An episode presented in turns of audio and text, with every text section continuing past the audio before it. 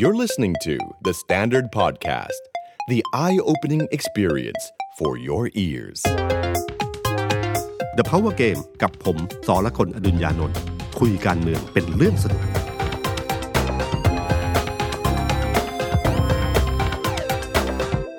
สวัสดีครับ ผมสอละคนอดุญญานนท์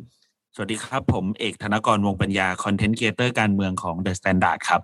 สวัสดีพี่ตุ้มแล้วก็สวัสดีคุณผู้ฟังทุกท่านนะครับ ก็มาเจอกันหลังปีใหม่นะครับพี่ตุ้มครับ ผมบอกพี่ตุ้มว่าเนี่ยเราเป็นทีมแรกที่ทำงานกัน ในเริ่มต้นปี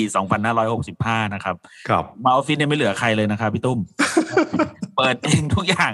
วันนี้ยังเป็นวันหยุดชดเชยอยู่ครับ เดี๋ยวมาติดตามกับพี่ตุ้มนะครับ ครับ ก็คือการเมืองไทยช่วงปีใหม่นะครับ ผมว่าเป็นช่วงที่ช่วงช่วงนี้คงอาจจะดูเหมือนกับเบาๆนิดนึงนะครับ เพราะว่ามันน่าจะเป็นเรื่องของ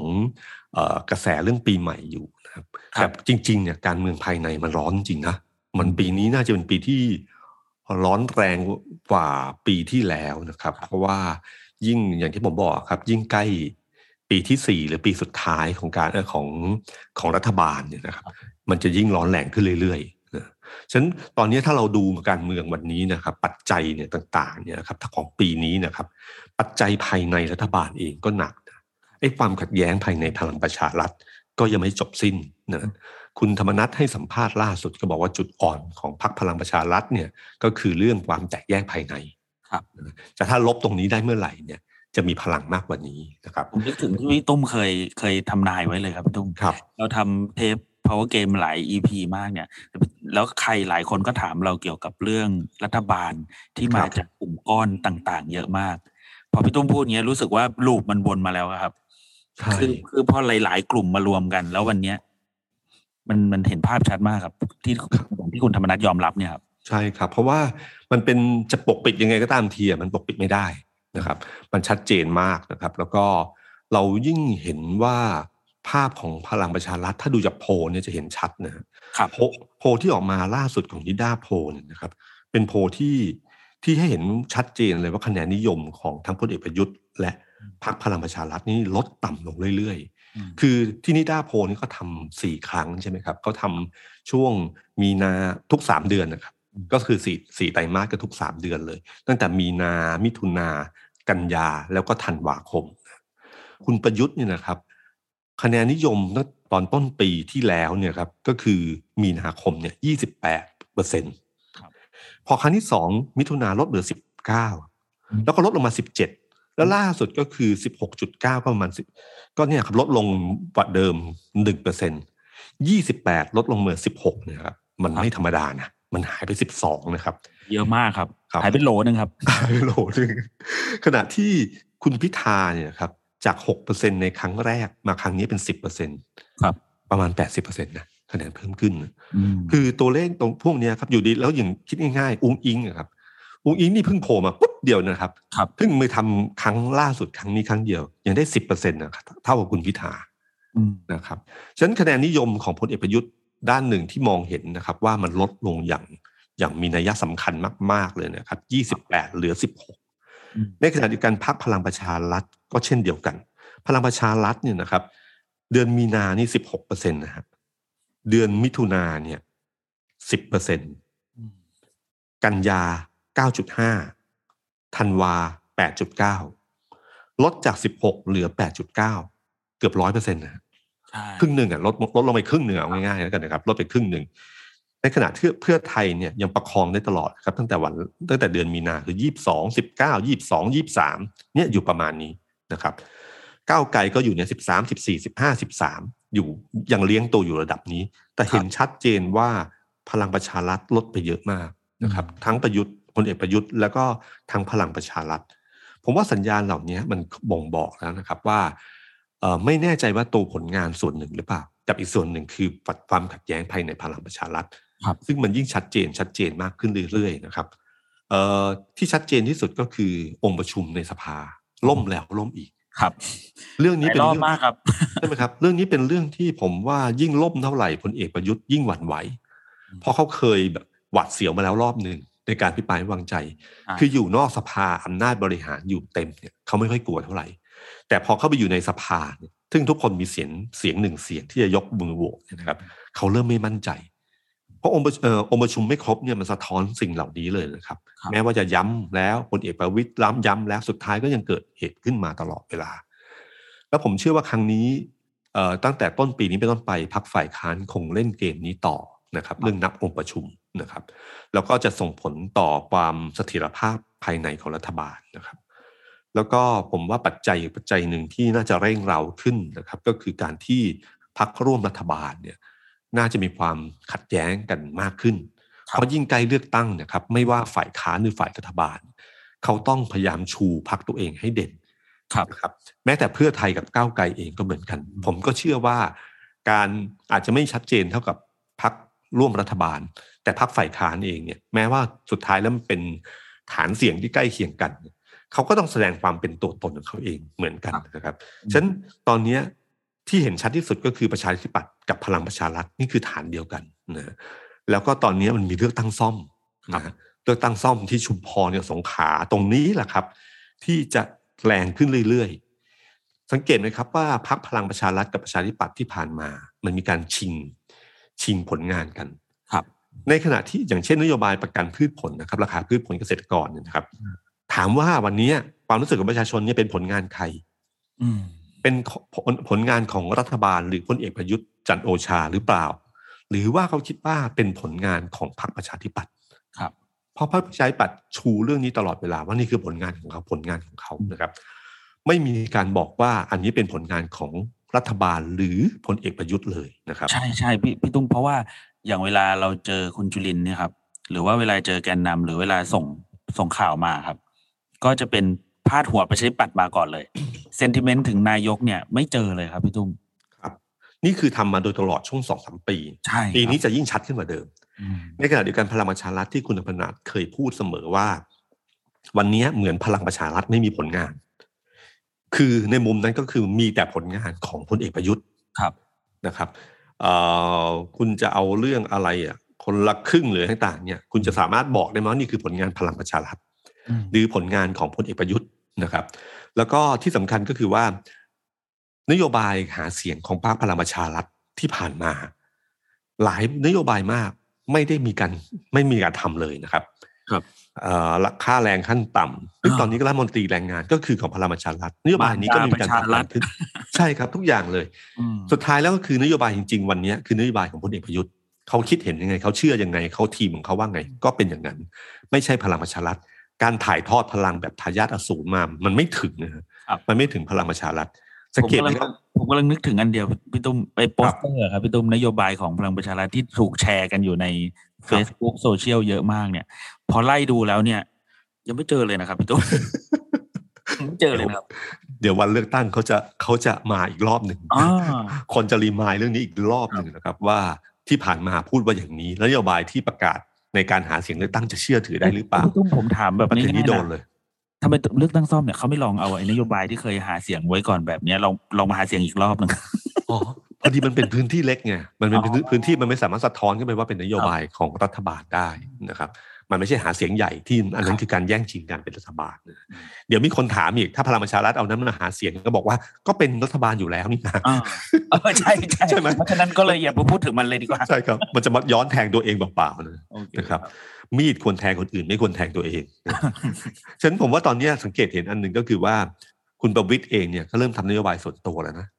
นะครับเริ่มมีส่งคนไปแจกของเรื่อง พูดถึงเรื่องยาเสพติดพูดถึงเรื่องการที่ดินทำกินอะไรต่างๆเนี่ยนะครับ ที่จะเริ่มทำแล้วก็มีชื่อพลเอกประวิตยตลอดเวลาอืมเพราะว่าเพื่อให้ดึงทุกอย่างเนี่ย ในช่วงเวลาที่เหลืออยู่เนี่ย ให้เป็นผลงานของพรรคพลังประชารัฐบ้าง แล้วก็เผื่อไม่รู้ว่าเขาคิดหรือเปล่าว่าถ้าเผื่อมีปัญหาความขัดแย้งต้องแตกกันอะไรหรือเปล่านะครับเพราะไม่นั้นพลังประชารัฐจะไม่เหลืออะไรเลยนะครับ ครับนโยบายต่างๆ มันไม่มีเลยนะนะเพราะว่าส่วนใหญ่คือของพลเอกประยุทธ์ทั้งสิ้น และพลเอกประยุทธ์ก็จะมีระยะห่างกับพลังประชารัฐตลอดเวลานะครับอืมนี่คือปัจจัยภายในที่ที่น่าจะมีผลกระทบทางการเมืองในปีนี้ และชัดเจนขึ้นเรื่อยๆ ตามระยะเวลาที่สั้นลงสั้นลงของรัฐบาล ความเข้มข้นเรื่องนี้จะเกิดขึ้นเรื่อยๆ ในขณะเดียวกันปัจจัยภายนอกนะครับอืมปัจจัยภายนอกนอกนอกจากเรื่องโควิดนะฮะซึ่งวันนี้โอไมครอนนะครับก็เริ่มมาแล้วครับ แต่โอไมครอนนี่ก็ต้องจับตาดีๆนะครับนโยบายของรัฐบาลที่ออกมาต้องต้องอืมยืนอยู่กับข้อมูลและข้อเท็จจริงค่อนข้างเยอะนะครับครับไม่นั้นมันจะใช้นโยบายสาธารณสุขนำอย่างเดียว เศรษฐกิจก็จะแย่นะครับขณะที่โอมิครอนเนี่ยด้านหนึ่งมันมีข้อมูลออกมาว่าเออมันมันไม่ค่อยแรงนะครับครับแต่ถ้าใช้นโยบายเดิมที่เหมือนกับตอนเดลต้าเนี่ยมันก็จะคนละเรื่องกันอืมเพราะเดลต้าเนี่ยมันจะแรงใช่ไหมครับแล้วมันต้องเข้าโรงพยาบาลแล้วก็ต้องใช้เครื่องช่วยหายใจเยอะ นะครับ แต่ถ้าโอมิครอนตอนนี้เนี่ย มันไม่กี่วันหายเนี่ยครับบางทีวิธีคิดก็ต้องเปลี่ยนไป การกักตัว 14 วันจำเป็นหรือเปล่า ถ้าสมมติว่าผ่านไปสักครึ่งเดือนข้อมูลในเมืองไทยชัดเจนแล้วว่ามันหายภายในกี่วันนะครับครับ เพราะอย่างที่อเมริกาตอนนี้นะครับเขาให้กักตัวเพียงแค่ห้าวันนะอืมเขาอยู่ที่บ้านห้าวัน ถ้าดีขึ้นเนี่ย สามารถเดินทางออกไปไหนได้ แต่ต้องใส่หน้าใส่หน้ากากครับเพราะเหตุผลที่เนื่องจากมันแพร่เชื้อเร็วเนี่ยนะครับ ถ้าสมมติว่าคุณกัก 14 วันทุกอันเนี่ยนะวงจรธุรกิจห่วงโซ่มันจะมีปัญหา เหมือนสายการบินที่บินไม่ได้ เหมือนโรงงานอุตสาหกรรมที่มีปัญหา เพราะมันแพร่เชื้อเร็ว ถ้า 14 14 วัน 14 วันเนี่ยมีปัญหาแน่นอนเลยครับอืมฉันต้องยืนอยู่ข้อมูลเป็นจริง ล่าสุดที่ผมก็เห็นได้ข่าวว่าออสเตรเลียก็ยืนยันว่าจะเปิดประเทศต่อ เพราะว่าเขาดูแล้วโอไมครอนไม่แรงนะ ฉะนันพวกเนี้ยเป็นเรื่องข้อมูลทางสาธารณสุขนะครับ ผมผมว่าต้องติดตามกันอีกพักหนึ่งเหมือนนะครับเหมือนคนเหมือนคนกำลังหาสูตรอะครับพี่ตุ้มครับว่าเราจะอยู่ร่วมกับมันยังไงมากกว่า คือโกปีปีเนี้ยคือเราเราแบบผ่านการถูกปิดมาหลายรอบมากพี่ตุ้มใช่ครับ คือเพียงแค่พูดถึงตัวเองด้วยนะ มีร้านโดนปิดใช่ไหมเออคือคือจริง ๆ เรื่องนี้ต้องอยู่กับอยู่กับมันให้ได้นะครับ ผมว่าเพราะว่าแล้วยิ่งถ้าโอมิครอนยิ่งชัดเจนว่ามันไม่ค่อย มันไม่ค่อยรุนแรงเท่าไหร่นะครับอัตราการเสียชีวิต แม้ว่าติดเชื้อเยอะแต่เสียชีวิตต่ำหรือเข้าโรงพยาบาลต้องใช้อุปกรณ์ช่วยหายใจต่างๆเนี้ยน้อยเนี่ยครับมันก็ถือว่าไม่ใช่เรื่องใหญ่มากนะมันเป็นไข้หวัดใหญ่ที่ใหญ่ขึ้นกว่าเดิมเท่านั้นเองนะครับ แต่ทั้งหมดเนี่ยมันอยู่ที่ข้อมูลสาธารณสุขสักพักหนึ่งก็จะตัวเลขก็จะชัดนะข้อมูลจะชัดเจนอืมแล้วก็ต้องยืนอยู่กับข้อมูลตรงนี้ แต่เรื่องเนี้ยจะเป็นเรื่องหนึ่งที่พลเอกประยุทธ์ต้องปรับ แต่การที่ เกิดเหตุการณ์โอไมครอนขึ้นมาเนี่ยนะครับทำให้การเปิดประเทศที่เริ่มเดินไปแล้วเนี่ยครับมันต้องกลับมาเริ่มต้นใหม่อืมมันเหมือนเครื่องยนต์นะครับ มันสตาร์ทใหม่ทีนี้มันใช้เวลานะครับ มันไม่ใช่เริ่มปั๊บแล้วมาต่อเลยนะอย่างเช่นสมมติว่าเปิดประเทศไปแล้วหนึ่งสองสามหยุดไปพอเริ่มต้นอีกทีจะเริ่มที่สี่ไม่ใช่นะครับ เริ่มไปหนึ่งใหม่นะฮะฉะนั้นตรงนี้แหละครับที่มันจะมีผลต่อเรื่องโควิดกับเรื่องเศรษฐกิจที่ต้องเลี้ยงและประสานกันให้ดี แต่ปัจจัยเนี้จะเป็นปัจจัยผลที่กระทบต่อรัฐบาลอันหนึ่งนะครับ มีเรื่องเหมืองทองอัครา ซึ่งผมไม่รู้มันจะมาเมื่อไหร่นะคครัรับบเรื่องนี้เรื่องเล็ก ๆ แต่จะมีปมทางการเมืองแน่นอนนะฮะเรื่องแก้ไขรัฐธรรมนูญนะฮะโอ้ผมผมว่าปีนี้ก็จะมีเรื่องนี้กลับเข้ามาอีกรอบหนึ่งครับแล้วเนื่องจากการแก้ไขรัฐธรรมนูญในช่วงปีสุดท้ายของรัฐบาลเนี่ยครับพรรคการเมืองทุกพรรค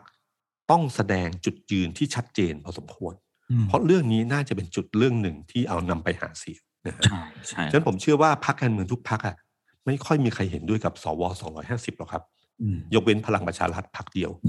ซึ่งณเวลานั้นพลังประชารัฐก็ไม่รู้ว่าใครจะอยู่ที่ไหนนะครับ หมายถึงว่าถ้าใครคิดว่าจะไม่อยู่จะไปอยู่ย้ายกลับไปอยู่พรรคนู้นพรรคนี้ อาจจะใช้ช่วงเวลานั้นเนี่ยแสดงจุดยืนของตัวเองได้นะครับเอ่ออีกเรื่องหนึ่งก็คือเรื่องของเรื่องนี้เรื่องใหญ่คือการตีความเรื่องเรื่องอายุนายกนายกนะครับแปดปีเนี่ยครับ นายกเอ่อพลเอกประยุทธ์เนี่ยเป็นนายกตอนสมัยคอสช คือ 24 สิงหาปี 57 นะครับ สิงหาปี 57 จะครบ 8 ปีถ้านับจากวันนั้น ครับ หลายคนก็พยายามจะยื่นตีความเรื่องนี้ขึ้นมา เพราะว่าถ้าศาลรัฐธรรมนูญตัดสินว่า 8 ปีนับจากวันแรกที่เป็นนายกไม่ว่าจะอยู่ในรัฐธรรมนูญฉบับนี้หรือสมัยไหนก็ตามที ตีความตามเจตนารมณ์รัฐธรรมนูญว่าไม่อยากให้ใครคนใดคนหนึ่งของอำนาจมากเกินไป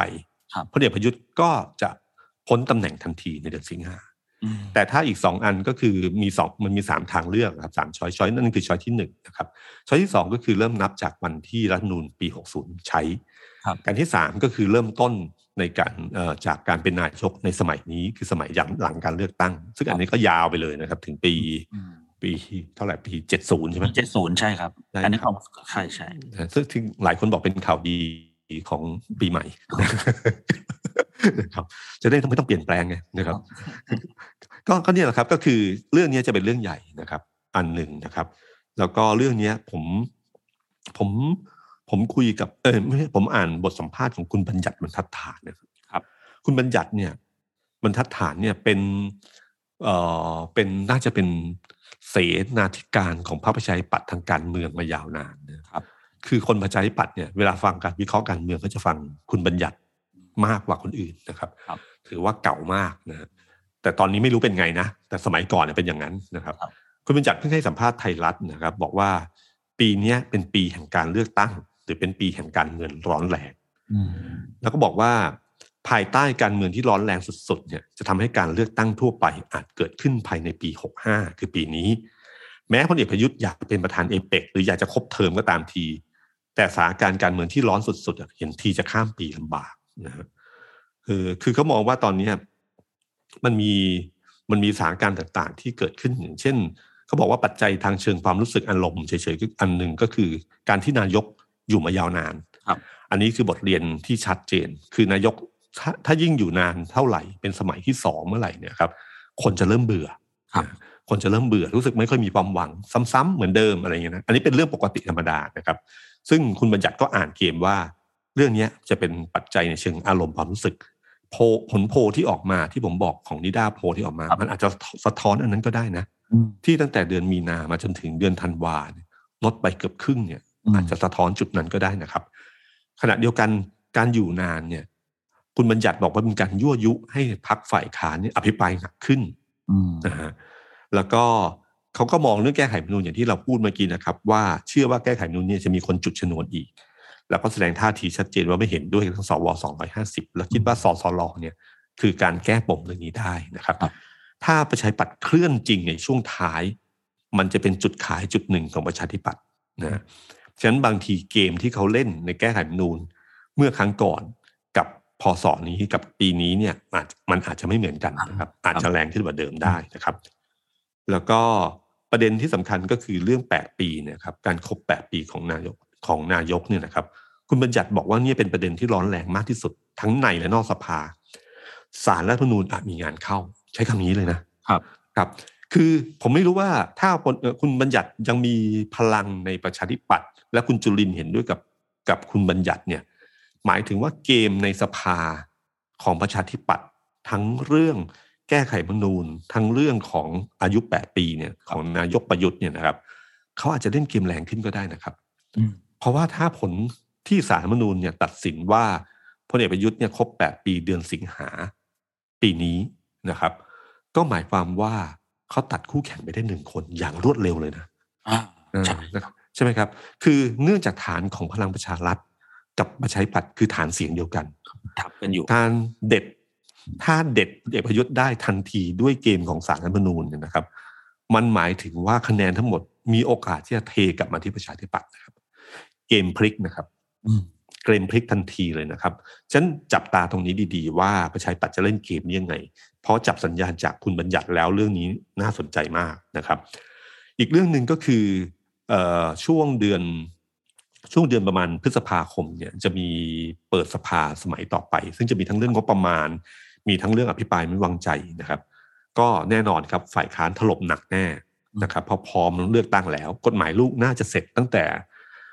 คุณชวนบอกว่ามกราเนี่ยพยายามจะให้เสร็จวาระครับสามเลยใช่ไหมครับใช่ใช่ครับนะครับเลวร้ายที่สุดก็คงเกินกว่านั้นไม่ไม่นานหรืออาจจะมีวิสามันขึ้นมาแล้วก็ตามที แต่ไม่ว่าคุณวิษณุพยายามจะให้สัมภาษณ์ลากยาวยังไงก็ตามที ผมเชื่อว่าทุกพักดันเร็วแน่นอนอืมนะครับ อืมดังนั้นตรงเนี้ยน่าจับตานะครับ พฤษภาก็เป็นตัวเลยเอ่อเป็นช่วงเวลาช่วงเวลาหนึ่งน่าสนใจ สิงหาก็น่าสนใจ เพราะเป็นเรื่องของประเด็นเรื่องแปดปีนะครับม็อบข้างนอกเนี่ย อืม อาจจะอาจจะไม่หนักหนาสาหัสมาก แต่ก็ไม่แน่นะครับ ยิ่งท้ายๆแล้วเนี่ย การประทุอารมณ์ของความไม่พอใจรัฐบาลมันจะหลุดมาเป็นมาเป็นมาเป็นนอกสภาได้เมื่อไหร่ก็ไม่รู้เหมือนกันนะครับ อารมณ์พวกนี้มันมันนิดเดียวนะครับกกบสนี่ขึ้นมันมันพลิกนิดเดียวนะครับ จากที่ม็อบที่ไร้พลังม็อบเสอ้าย ถ้าจำได้ปีห้าเจ็ดครับช่วงเวลานิดเดียวพอมีพรบนิรโทษกรรมเนี่ยอืมเกมพลิกนะฮะ แล้วก็วันแรกที่คุณสุเทพปราศัยใช่ไหมฮะจำได้กบวสใช่ไหมครับเอกรู้สึกเอกไปทำข่าวใช่ไหมใช่คนน้อยมากนะคครันบน้อยครับคนน้อยคนน้อยมาก แล้วจากนั้นเพียงเวลาอาทิตย์สองอาทิตย์ก็พลึบขึ้นมาได้ทันทีนะครับใช่ฉะนั้นเรื่องม็อบนอกนี่ม็อบที่บนถนนทั้งหลายเนี่ยประมาทไม่ได้เลย อารมณ์ความรู้สึกสังคมสำคัญ มีส่วนหนึ่งด้วยนะครับพี่ตุ้มของกลุ่มผู้ชุมนุมเนี่ยครับก็ประกาศว่าพอ ปีหน้าเนี่ยก็คือปีเนี้ยเขาจะมีรูปแบบการเคลื่อนไหวใหม่ด้วยครับ แล้วอีกส่วนหนึ่งที่ชัดเจนขึ้นมาจากการประกาศของคุณสมยศพฤกษาเกษมสุขครับ บอกว่าจะมีการส่งตัวแทนลงชิงเก้าอี้ผู้ว่ากทมด้วยครับ โอ้อันนี้อ๋อน่าสนใจมากนะเหมือนไปเข้าเกมเลือกตั้งอีกอีกอีกอีกแบบหนึ่งอะครับ อืม ประเด็นนี้น่าสนใจมากนะครับ เพราะว่าผมผมคิดอย่างนี้ครับ คือผมมองว่าการเลือกตั้งซ่อมที่เกิดขึ้นเนี่ยครับเดี๋ยวเราจะคุยกันต่อนิดหนึ่งนะครับครับเลือกตั้งซ่อมของที่เกิดขึ้นปฏิทินเลือกตั้งปีเนี้ยเยอะมากนะครับ ตั้งแต่เลือกตั้งซ่อมชุมพรนะฮะสงขลาครับนายกพัทยานะครับอืมเลือกตั้งซ่อมในกรทมเนี่ยเขตหลักสี่ครับผู้ว่ากรทมครับนี่คือเลือกตั้งซ่อมที่รออยู่นะครับอืมที่ของภูมิใจไทยก็ต้องมีเลือกตั้งซ่อมปะ เออคุณ ยังนะครับ ยังไม่เห็นประกาศนะครับ มีปะมันมีสอสอพื้นที่ผมอันนี้จำไม่ได้นะครับโทษครับทีครับ ก็เนี่ยครับคือมันมีแบบเนี้ยเลือกตั้งซ่อมยาวแน่นอนแน่นอนนะครับ แล้วก็การเลือกตั้งซ่อมที่ชุมพรกับสงขลาเนี่ย ประชาธิปัตย์เบียดกับพลังประชารัฐนะอืมเกมนี้น่าสนใจมาก เพราะว่าพลังประชารัฐเนี่ยนะครับ ตัดสินใจแบบพลิกไปพลิกมาชุมพรเนี่ยพลิกไปพลิกมาสองรอบนะครับส่วนสงขลานี่ลงสู้ นะครับแล้วก็พื้นที่ภาคใต้เนี่ยเป็นพื้นที่พลังประชารัฐกับประชาธิปัตย์นี่เบียดกันชัดเจนมากนะครับเอ่อประชาธิปัตย์พยายามพูดถึงมารยาทการเมืองมารยาทการเมืองมารยาทการเมืองท่องให้ฟังตลอดเวลาครับพลังประชารัฐก็หันถามว่าแปลว่าอะไร แปลว่าอะไรนะครับแล้วก็ส่งสมัครรับเลือกตั้งครับนะครับตอนแรกจะไม่ส่งก็ส่งนะฮะเออส่งแต่แต่แต่ประเด็นที่น่าสนใจคืออะไรไหมครับ คือไม่ใช่ผู้สมัครนะครับผู้สมัครก็โอเค มีชื่อเสียงกันประมาณหนึ่งแต่หัวใจสำคัญคือคนที่ ส่งไปคุมการเลือกตั้งสิครับอ่ายังไงครับพี่ คือเดิมเนี่ย เราเห็นคุณธรรมนัฐเดินสายตามทุกพื้นที่เลยนะครับ ใช่ใช่แม้เลือกตั้งแต่ซ่อมที่ผ่านมานี่คุณธรรมนัฐเป็นหัวหอกสำคัญเลยครับแล้วก็การต่อช่วงเนี้ยที่เดินไปจังหวัดต่างๆ แล้วประกาศรายชื่อใครเป็นผู้สมัครผู้สมัครอะไรนะครับครับรวมทั้งการเดินสายไปสงขลาชุมพรใครๆก็รู้ว่าภาคใต้เนี่ยคุณธรรมนัฐลงเยอะมาก ลงพื้นที่เยอะมากครับ แต่พออยู่ดีๆประกาศคนที่มาดูแลการเลือกตั้งอืม ของพลังประชารัฐเป็นเหมือนผู้อำนวยการเลือกตั้งซ่อมนะครับ เขตสงขลาเนี่ย ส่งคุณสุชาติชมกิจครับสสชนบุรีนะครับ เขตเอ่อชุมพรส่งคุณสนติพร้อมพัฒน์เพชรบูรณ์นะฮะครับ ส่วนกทมเนี่ย ส่งคุณชัยวุฒินะฮะคุณชัยวุฒิก็ปรากฏว่าส่งรัฐมนตรีสามคม คุมพื้นที่ คุณธรรมนัฐไม่ได้คุม ถามว่า เอ๊ะ เป็นเพราะว่าอะไรกันแน่นะครับ เกมอันนี้คืออะไร ถ้าพลเอกประวิตยเป็นคนตัดสินใจเรื่องนี้นะครับ ก็ด้านหนึ่งถ้ามองในแง่ดีก็คือการกระจายอำนาจครับเดี๋ยวจะหาว่าใช้ในธรรมนัฐคนเดียว ก็ใช้รัฐมนตรีด้วยให้ไปดูแลนะครับครับเป็นการด้านหนึ่งคือการพิสูจน์ฝีมืออมแล้วก็ด้านหนึ่งก็คือการปล่อยให้คนอื่นทำงานบ้างประมาณเนี้ยครับ ครับครับ แล้วก็ถามว่าผมถามว่าธรรมคุณธรรมนัฐจะช่วยหรือเปล่านะครับ ผมวันก่อนผมไปฟังสัมภาษณ์คุณ คุณสุชาติชมกลินครับคุณดนัยนะครับเจาะลึกทั่วไทย มาแก่มาหลังครับ สัมภาษณ์วันที่เขาเลือกคุณสุชาติขึ้นมาเลยนะครับ คุณสุชาติก็ตอบแบบงงๆนิดหน่อยมันก็ ผมก็ไม่แน่ใจว่าทำไมถึงเลือกผมแต่ถ้าท่านหัวหน้าพักเลือก ผมก็เต็มที่อะไรเงี้ยนะครับ แล้วก็คุณทนายบอกว่าแต่ไม่เป็นไรใช่ไหมที่มีคุณธรรมนัฐเนี่ยยังไงเขาก็ช่วยเรื่องข้อมูลอยู่แล้ว ครับ คุณสุชาติตอบเลยว่า ผมคิดว่าผมเชื่อข้อมูลของผมเองมากกว่า อ่า ชัดเจนมาก นะครับ ชัดเจนมากนะครับ ด้านหนึ่งนะครับในการเลือกตั้งซ่อมแต่ละครั้งเนี่ยนะครับ อย่าลืมนะครับว่าคนคุมเลือกตั้งเนี่ย นอกจากรับผิดชอบในเรื่องของการเลือกตั้งแล้วเนี่ยครับส่วนหนึ่งที่ต้องรับผิดชอบคือรับผิดชอบค่าค่าใช้จ่ายการเลือกตั้งเลยนะอ่ามันโดยปริยายคล้ายๆผู้จัดการทีมชาติไทยอะครับครับคุณนวลพันธ์เนยนะครับ มาดามแป้งเนี่ยเวลารับก็รับผิดชอบค่าใช้จ่ายเยอะมากเลยนะครับอืม แต่อันเนี้ยอาจจะไม่ต้องมีแบรนด์เนมไปจับฉลากนะครับครับครับก็ก็เนี่ยผมว่าตอนเนี้ยเขาส่งแต่ละคนลงไปนะครับเอ่อถ้ามองด้านดีเนี่ยก็คือว่าตามปกติเนี่ยคนที่มีบารมีเวลาลงในพื้นที่อะต้องเป็นคนที่เป็นรัฐมนตรี คุณธรรมนัฐไม่ได้เป็นรัฐมนตรีแล้วนะครับครับ ตอนที่เขาช่วยเลือกตั้งซ่อมที่ผ่านมาทั้งหลายเนี่ย คุณธรรมนัฐเป็นรัฐมนตรีใช่ไหมครับ แต่ครั้งนี้ไม่ได้เป็น ผมจำได้ว่า ถ้าจำเหตุการณ์สึนามิได้นะครับ เวลาเหตุการณ์ฉุกเฉินขึ้นมาอย่างกระทันหันเนี่ยนะครับ ผมจำได้ว่าตอนนั้นคุณทักษิณใช้วิธีการคือให้รัฐมนตรีแต่ละคนเนี่ยเขาวางคนเนี่ยใครดูจังหวัดไหนดูจังหวัดไหน ใครดูพังงาใครดูอะไร เพราะว่าอำนาจของรัฐมนตรีมันมีอำนาจอออำนาจที่มองไม่เห็นอยู่ครับ ที่สามารถจัดการหน่วยงานที่นอกสายงานเขาได้นะครับ เพราะความเป็นรัฐมนตรีฉะนั้น การเลือกตั้งซ่อมก็เช่นเดียวกัน ระหว่างที่เอาคุณนันนัทลงไป กับเอาคนเป็นรัฐมนตรีลงไปข้าราชการจะฟังใครมากกว่ากันนะครับฉะนั้นผมว่านี่คือด้านบวกนะครับ นี่คือด้านบวก แต่ด้านในมุมในเชิงการเมืองหลายคนก็บอกว่า เอ๊ะ เกมนี้เล่นอะไรกันอยู่ภายในพักพลังประชารัฐครับ ถ้าสมมุติชนะเนี่ยพลเอกประวิตยก็เหมือนกับมีไพ่ในมือหลายใบอืมมากขึ้น คือให้รู้เลยว่าไม่ต้องธรรมนัตคนเดียวก็ได้ คนครับอื่นก็ได้นะครับ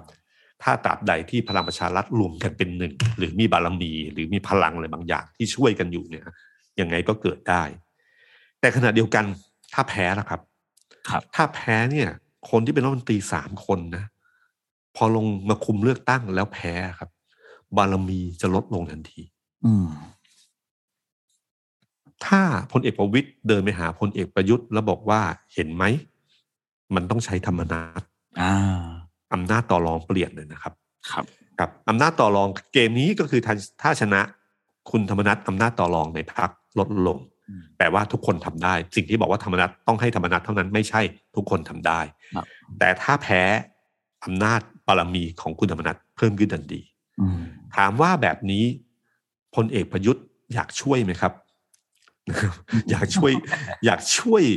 คุณเอ่อสุชาติ อยากช่วยคุณสันติในเรื่องเลือกตั้งที่สงขลาหรือชุมพรไหมครับ ผมว่าอ่านเกมกันไม่ยากครับ ว่าคงจะอยากอยู่พอสมควรนะครับใช่เพราะว่าใช่ถ้าทำให้คุณธรรมนัฐลดบทบาทลงเท่าไหร่ คุณคุณประยุทธ์ก็สบายใจมากขึ้นนะฉะเรานั้นจะได้เห็นไหมครับเราจะได้เห็นลงไปช่วยไหมฮะที่ผ่านมาก็ไม่ค่อยนะอ่าฮะไม่ค่อยเท่าไหร่ แต่อย่าลืมนะครับว่าพอหลังจากนั้นไม่นานนะครับเอ่อ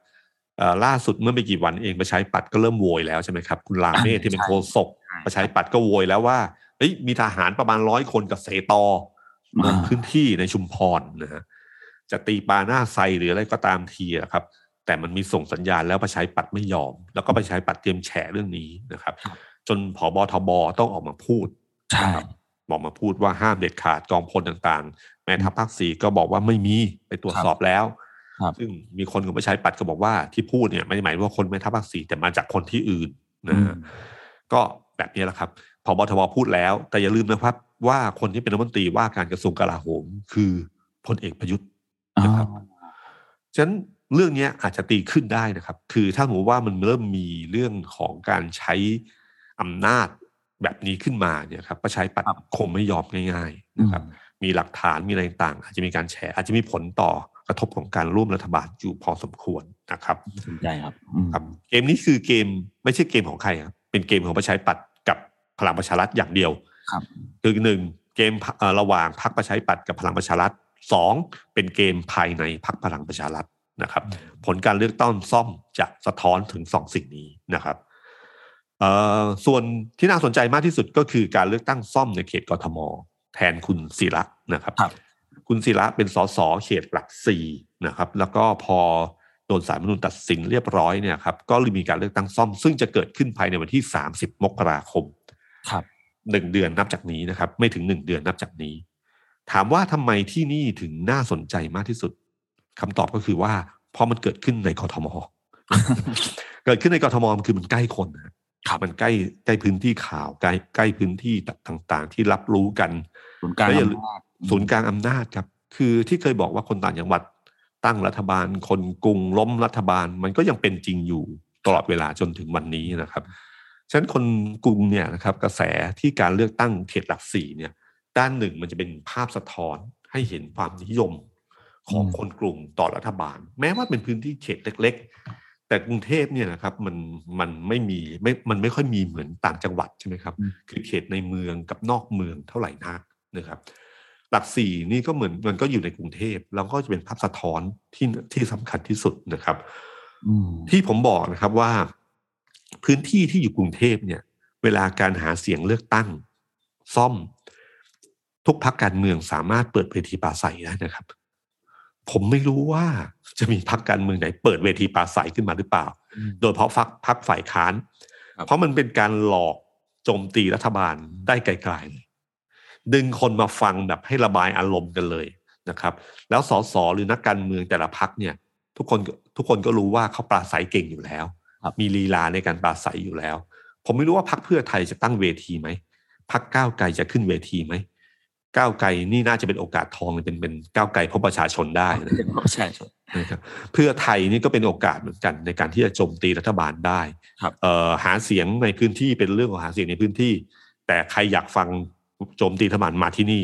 เวทีปราศัยเกิดนะฮะครับผมไม่รู้ว่าจะเกิดขึ้นหรือเปล่านะครับ เช่นเดียวกับที่พูดถึงคุณสมยศจะลงผู้ว่ากทมครับครับผมไม่รู้ว่านี่คือเวทีปราศัยที่ดีที่สุดอันหนึ่งนะครับอืมคนที่ขึ้นปราศัยอาจจะประกอบด้วยลุงประกอบด้วยใครๆก็ได้นะครับ แล้วก็หาเสียงผู้ว่ากทมเขาหาเสียงในทุกเรื่องนะครับมันอาจอาจหาเสียงเรื่องการเป็นติดรูปสถาบันหรืออะไรก็ได้นะ ผมก็ไม่รู้มันจะเป็นยังไง แต่มันคือเวทีที่มันจะเกิดขึ้นมาเป็นเวทีกลางที่เกิด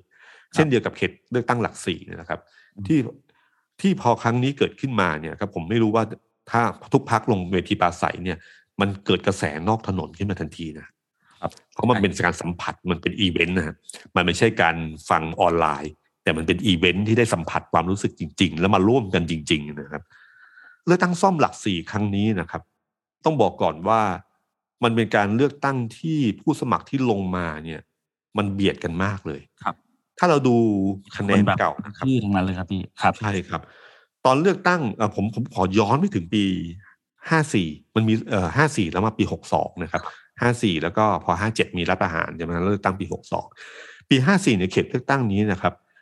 พื้นที่มันไม่เหมือนเดิมครับ พื้นที่ปีเอ่อเลือกตั้งเมื่อปีห้าสี่เนี่ยคือเขตหลักสี่และเขตดอนเมือง เฉพาะแขวงสนามบิน นี่คือรวมกันคือเขตเลือกตั้งนี้นะครับ คนที่ได้ชนะเลือกตั้งคือคุณสุรชาติเทียนทองพรรคเพื่อไทย ได้สองหมื่นแปดคะแนนสองหมื่นแปดพันคะแนน คนที่สองคือคุณสกลทีนะครับ คุณสกลทีพักทิยกุลนะครับ ตอนนั้นอยู่พักประชาธิปัตย์ปัจจุบันนี้เป็นรองผู้ว่ากทมนะครับ คุณสกลทีได้สองหมื่นห้าสองหมื่นแปดสองหมื่นห้าห่างกันแค่สามพันนะครับห่างไม่ไม่สามพันสองพันกว่าคะแนนนะครับ คนที่สามคือคุณสุภมาศอิสระพักดีนะครับ ของภูมิใจไทยได้หมื่นสี่นะครับ นั่นคือการเลือกตั้งปีห้าสี่พอเลือกตั้งปีหกสองเนี่ยมีการแบ่งเขตใหม่ครับ หลักสี่ยังเหมือนเดิม แต่พื้นที่ที่เอามาแปะไม่ใช่เขตดอนเมืองแล้ว แต่เป็นเขตจตุจักรเฉพาะแขวงลาดยาว เสนาธิคม จันเกษตรนะฮะคนที่ได้ที่หนึ่งคือคุณศิระเจนจาคะพลังประชารัฐได้สามหมื่นสี่คุณสุรชาติเพื่อไทยแชมป์เก่าสามหมื่นสองห่างกันสองพันคะแนนนะฮะคุณคนที่สามคือคุณกิตนุชา สันเสริญพักอนาคตใหม่สองหมื่นห้าครับ แล้วก็อันดับสี่เนี่ยพักประชาธิปัตย์คุณวิชัยสังพักไพนะครับพลตำรวจตรีวิชัยหรือเสร็จแต้มเนี่ยนะครับผู้การแต้มนะฮะเอ่อได้หมื่นหกประเด็นที่น่าสนใจก็คือว่าในการเลือกตั้งปีหกสองเนี่ยนะครับคุณสกลทีเนี่ยย้ายจากประชาธิปัตย์ไปอยู่พลังประชารัฐ เป็นรองผู้ว่ากทมครับแต่สังกัดพรรคพลังประชารัฐนะครับใช่ครับ นะครับที่ซึ่งซึ่งล่าสุดที่ไปพบนายกแล้วยื่นใบลาออก จากพรรคพลังประชารัฐใช่ก็คือชัดเจนว่าเขาเนี่ยอยู่ในพรรคพลังประชารัฐตอนที่เป็นรองผู้ว่ากทม ดูแลการเลือกตั้งครั้งที่แล้วนะครับฉะนันเขตเนี้ยคะแนนส่วนหนึ่งของคุณศิระเนี่ยเชื่อว่ามาจากคะแนนฐานเก่าของคุณสกลทีด้วยนะครับอืมอืมนี่คือนี่คือผลการเอ่อผลเอ่อผลการเลือกตั้งเมื่อครั้งที่แล้วนะครับ แต่คราวนี้เนี่ยครับ ปรากฏว่าคนที่ลงเลือกตั้งเนี่ยลงสมัครรับเลือกตั้งเนี่ยนอกเหนือจากคุณสุรชาติเทียนทองแล้วเนี่ยครับ ก็มีเอ่อภรรยาของคุณศิระนะครับ ชื่อคุณสลัดรัตน์ใช่ไหมฮะใช่ครับพรรคพลังประชารัฐเนี่ยนะครับ ก็ลงสมัครนะครับ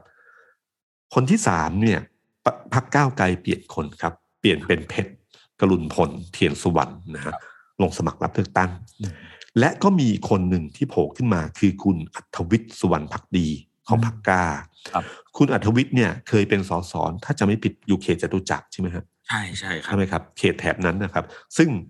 ส่วนหนึ่งของเขตเขตนั้นเนี่ยมาแปะกับเขตหลักสี่แปลว่าฐานเสียงเก่าเขามีนะครับ ถ้าวิเคราะห์กันนะครับ มันจะมีเอ่อส่วนประชามีคนสงสัยว่าประชาธิปัตย์ส่งคนลงหรือเปล่า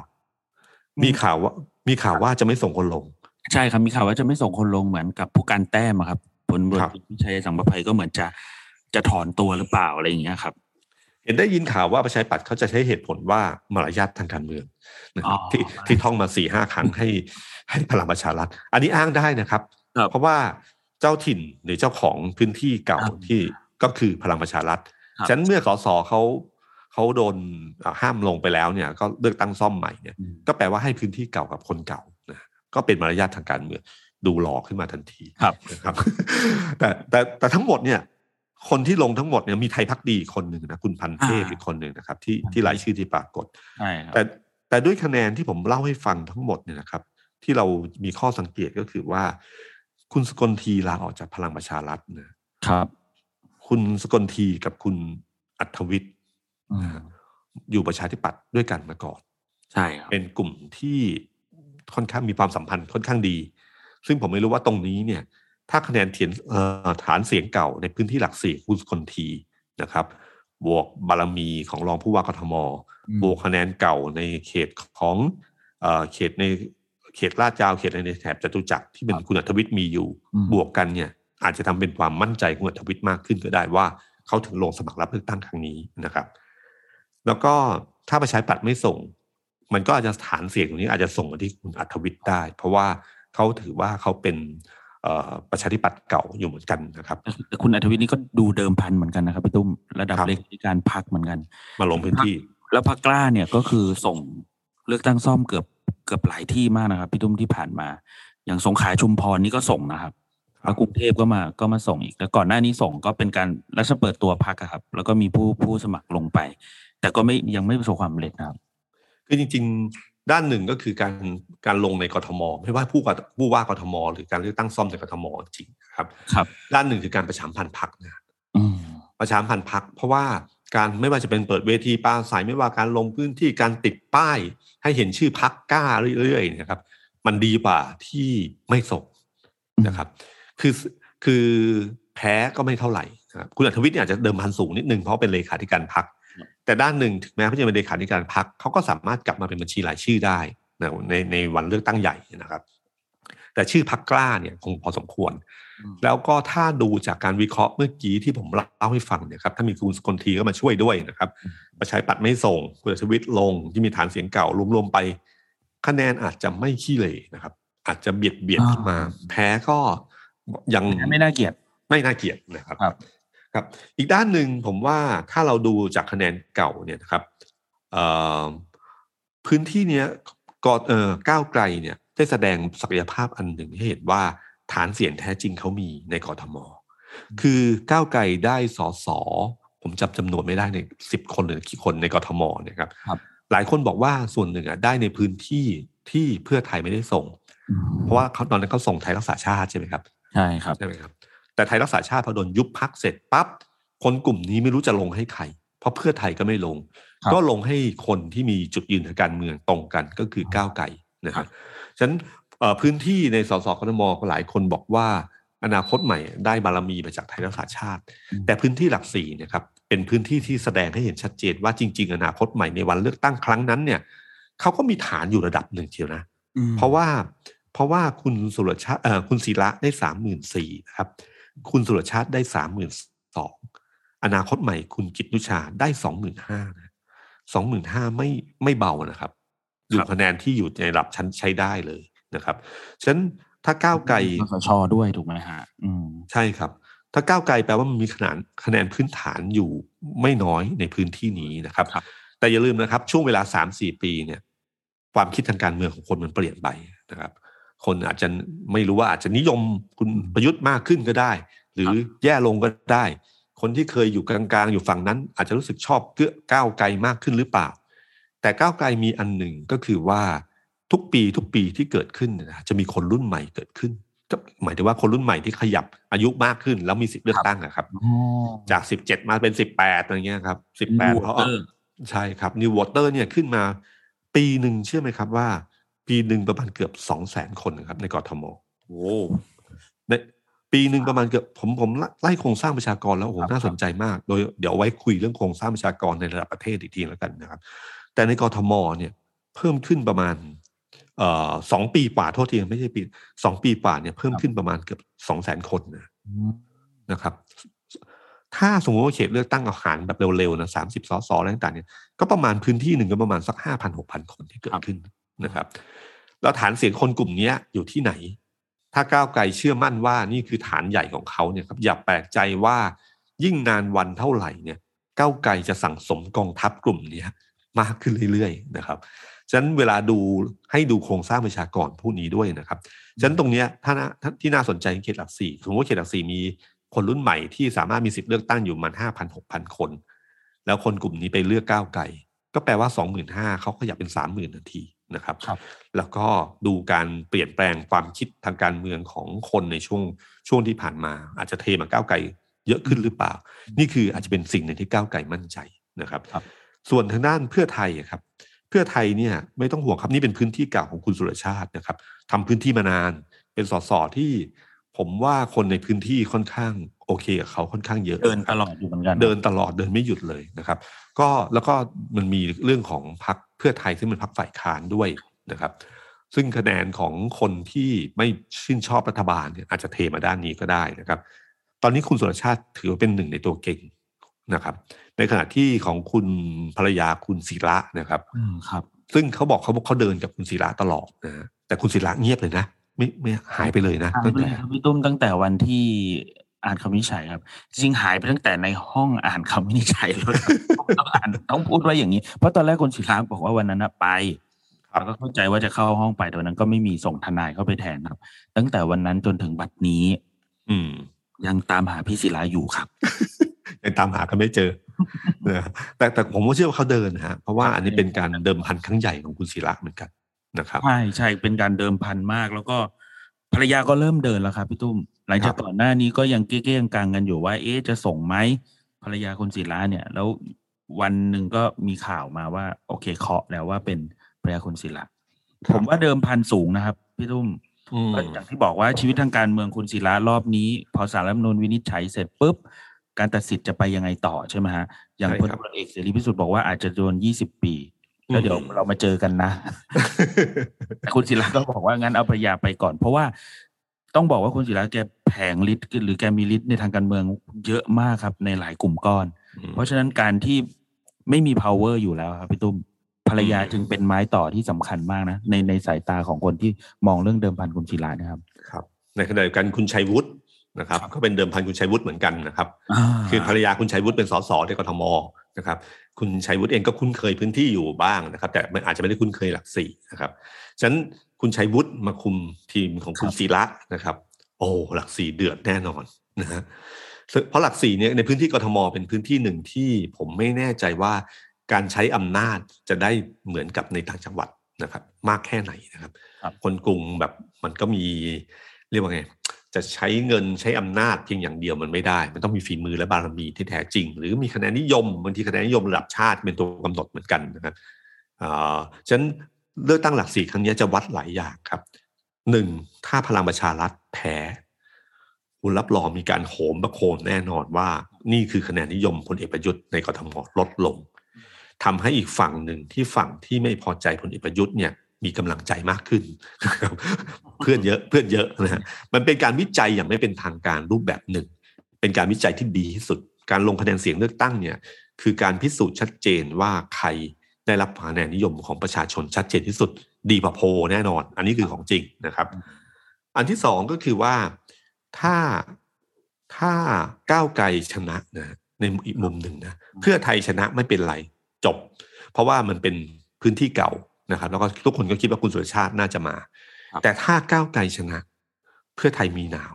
อ่ามีหนาวในกทมน่าคสรับนใจครับอืมครับ เพราะว่าขนาดที่คุณมีฐานเสียงที่เยอะกว่า แต่ก้าวไกลใช้คะแนนของ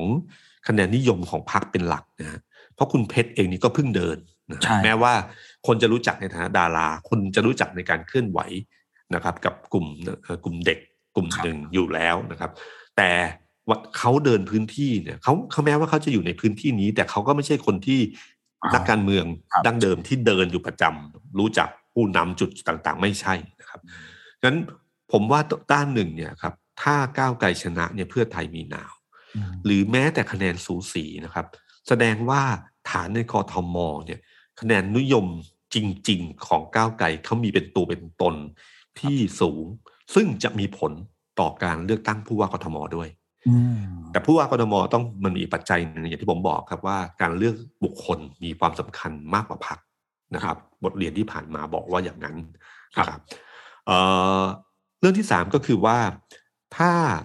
กทมเนี่ยพลังประชารัฐแพ้นะครับ มันเหมือนกับการล้มรัฐบาลครับเออคือหมายถึงว่ารัฐบาลแพ้คะแนนนิยมต่ำเนี่ยครับ มันส่งผลแน่นอนที่สุดก็คือว่าม็อบมันอาจจะเกิดขึ้นได้นะครับครับอีกอันอีกด้านหนึ่งก็คือว่า